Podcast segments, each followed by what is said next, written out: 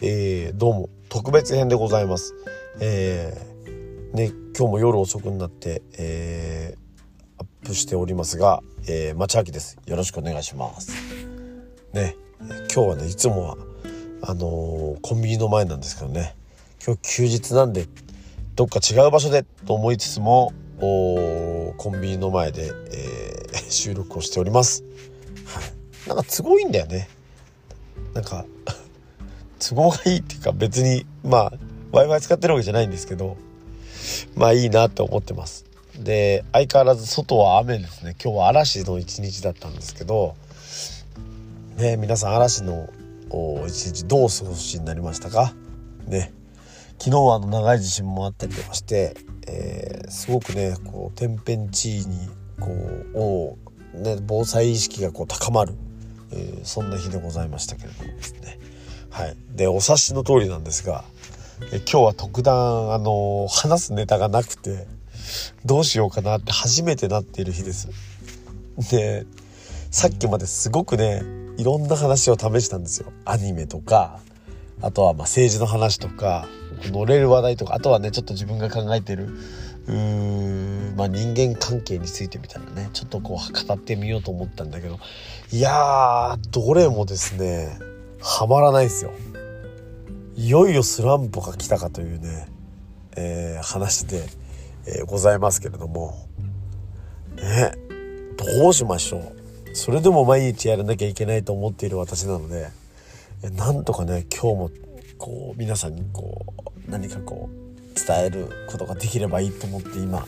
えー収録をしています。でもやっぱ嘘はつけないでね正直に今のことを話すのが多分一番いいだろうと。思ってですね、えー勇気の告白をしているわけですよね。さて何の話をしましょうかね。本当に困ってるんですよ。ねえ本当。もうこうなったらダイエットの話でもしましょうかね。あのー10キロに行きました。一応あのー最大瞬間でバコンとこう10キロね、えーダイエットを今やってて、えー 3, 3週間ぐらいですかね、えー3週間ちょっと出たぐらいで、えーマイナス10キロを今達成しております。で、まあ元がね、あのーちょっと大きいんで、まあ10キロいくら減ったぐらいじゃ、もうそんなびくともしないような感じなんですけども、えーおかげさまでね、えー達成することができました。で、これでね、やっぱちょっと学んだのは、あのー40こう40っていうねこう人生80年の中間を過ぎてやっぱり生活習慣とか過ごし方を見直さないとダメだなっていうのは改めて思いましたね。はい。でなそれは何でかっていうとやっぱりね持たないですよ。このまま食べて飲んでやってたら多少ちょっと減らしたぐらいではやっぱり体も持たないしどっかでやっぱ病気になったりとかね、えー血管壊れたりみたいな話になってきちゃうんでね、えーそこはちょっとあのー皆さんにもねあのダイエットしろとは言いませんけどあの生活習慣あのーはあの見直す機会があってもいいかなと思います。そう。それでまああのー自分がこうやったら痩せていくんじゃないかっていう理論ってやっぱあるんですね。あの人のことは痩せ痩せさせてきてたんでそれを改めて自分で実践してきた時にこういろんな項目がこう出てくるんですよ。でその時にあの一番やっぱ皆さんにねあのじゃあ何の話ね、そんなにこう経験値が豊富だったらもう言っても10年10 20年は言ってたけど1 5 6年はやってるのかな。なので皆さんにじゃあ何を今お伝えしたいかと。今ねこのダイエットとかあるいは健康とかのためにね、えーもし知識を発信するとしたらもう何をこうね伝えたいかっていうのをね、えー考えたんですけどあのーまずはね思っているご自身が思っているような形では立ってないっていうことなんですよ。ゆ歪んでいるっていうのももちろんそうですしあのーアンバランスだしあとは思ているより疲れてますと。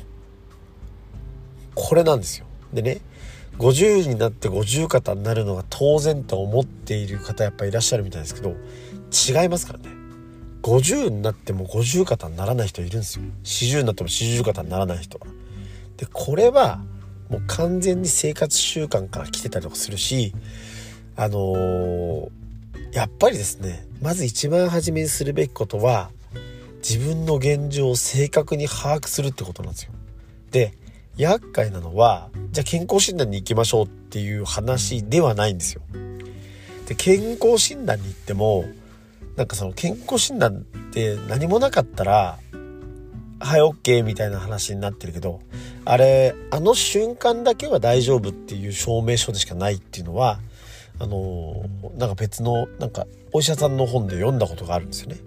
お医者さんが話してることでも聞いたことあります。その瞬間は大丈夫ですと。検査っていうのはその瞬間を証明するものなんで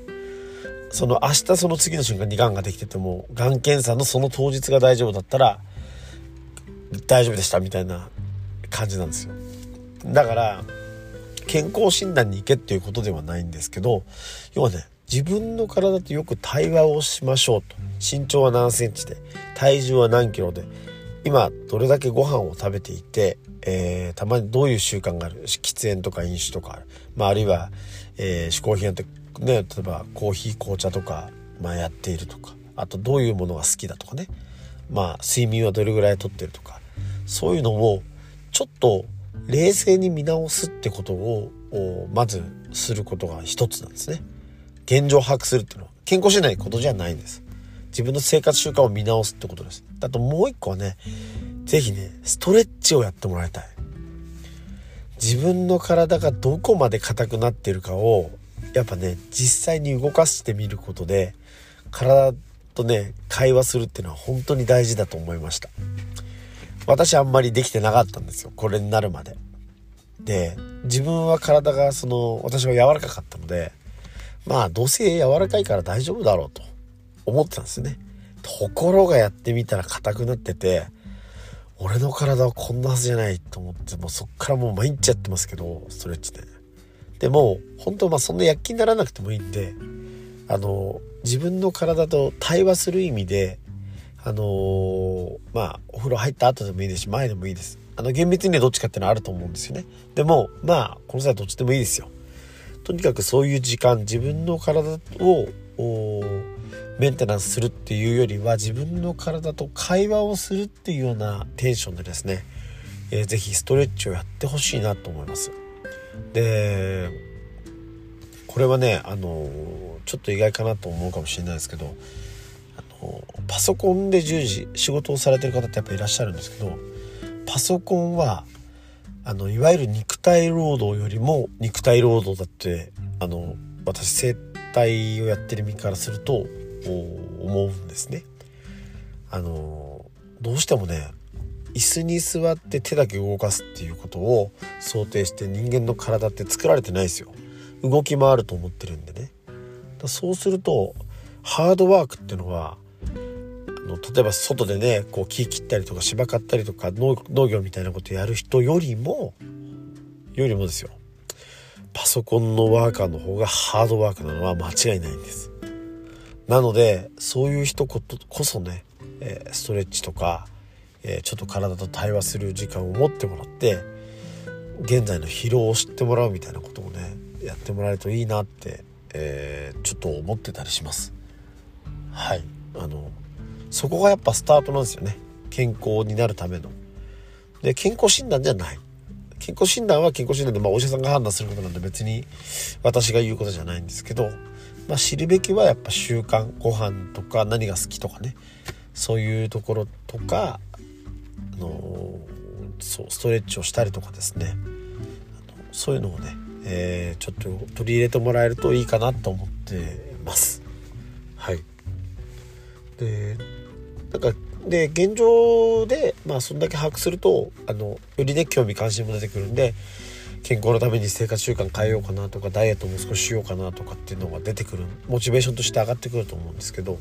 これがなくねただなんとなく痩せようみたいなのはやっぱ僕は続かなかったんであのね是非その現状を知るということをお勧めしますんで、えー、よかったらやってみてください。はい、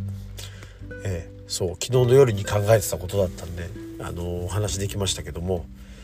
はい。私も喋りがなかなかネタが尽きてきたような、えー、気がしないでもないですね。はい。